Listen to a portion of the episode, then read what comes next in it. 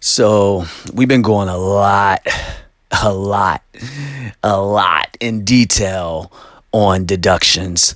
And when y'all think of deductions, I want you to think of expense. Think of write off. That's the easiest way for me to explain it.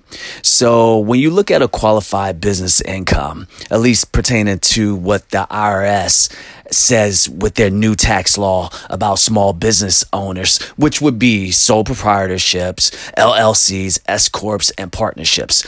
There will be a deduction of 20% of their income on their taxes. So what that means is everyone should start a damn business, not only to get the 20% deduction on almost anything that's ordinary and necessary for your business to stay in business.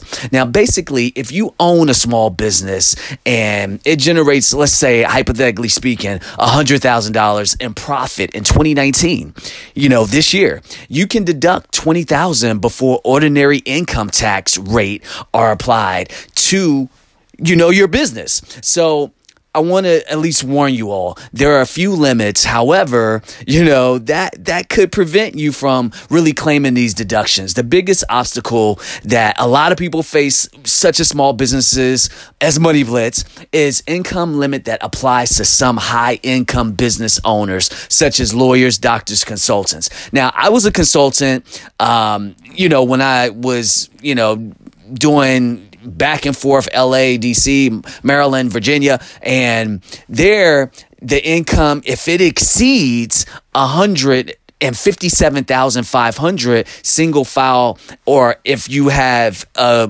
someone you're you're with a couple you're you're married or whatever that's 315,000 combined. For the pass through of the business owner you file as a joint return. Deduction begins to phase out. So it doesn't work for you all so if you're under, you know, even though you're six figures, but if you're low six figures, like a hundred thousand or a hundred and two thousand or anything less than that hundred and fifty-seven thousand five hundred single, you know, I'm single, ready to mingle, you know. But if you're married, you have to have under three hundred and fifteen thousand, and that is a pass through for the business owner joint return. Okay, so that's number one. You can write that off through the qualified business income. The next one is the home office, you all.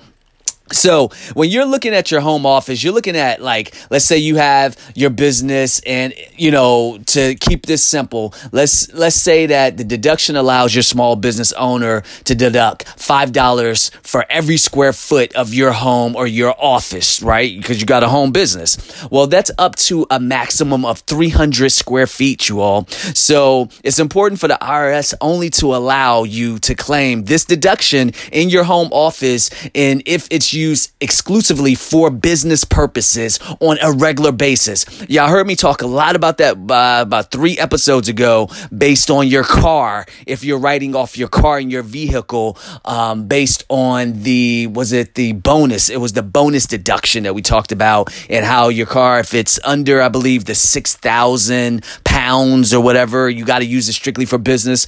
We talked a lot about that too. So y'all go back check that out in a couple episodes. But it's important just for you to know that your home office has to be used for your business purposes. You know, um, not just you know a guest room for your mom when she's in town you know not not like that okay? That's for your home office. The next one would be your rent you know? With renting you always it's like your rent's always going up you know? And even though i still live in la um, my building is rent control so it still goes up but not as much right? So and that's what made me want to stay in a place. So the cost from renting your business is fully deductible. And when i pay there in LA, I'm always going and paying through my Money Blitz business account to them so I can write that off as well, you all, at the end of the year. So that's another way to look at how to write off your business expenses based on your rent. And same thing with advertising and marketing. You can write that up, uh, write that off. I do a hundred percent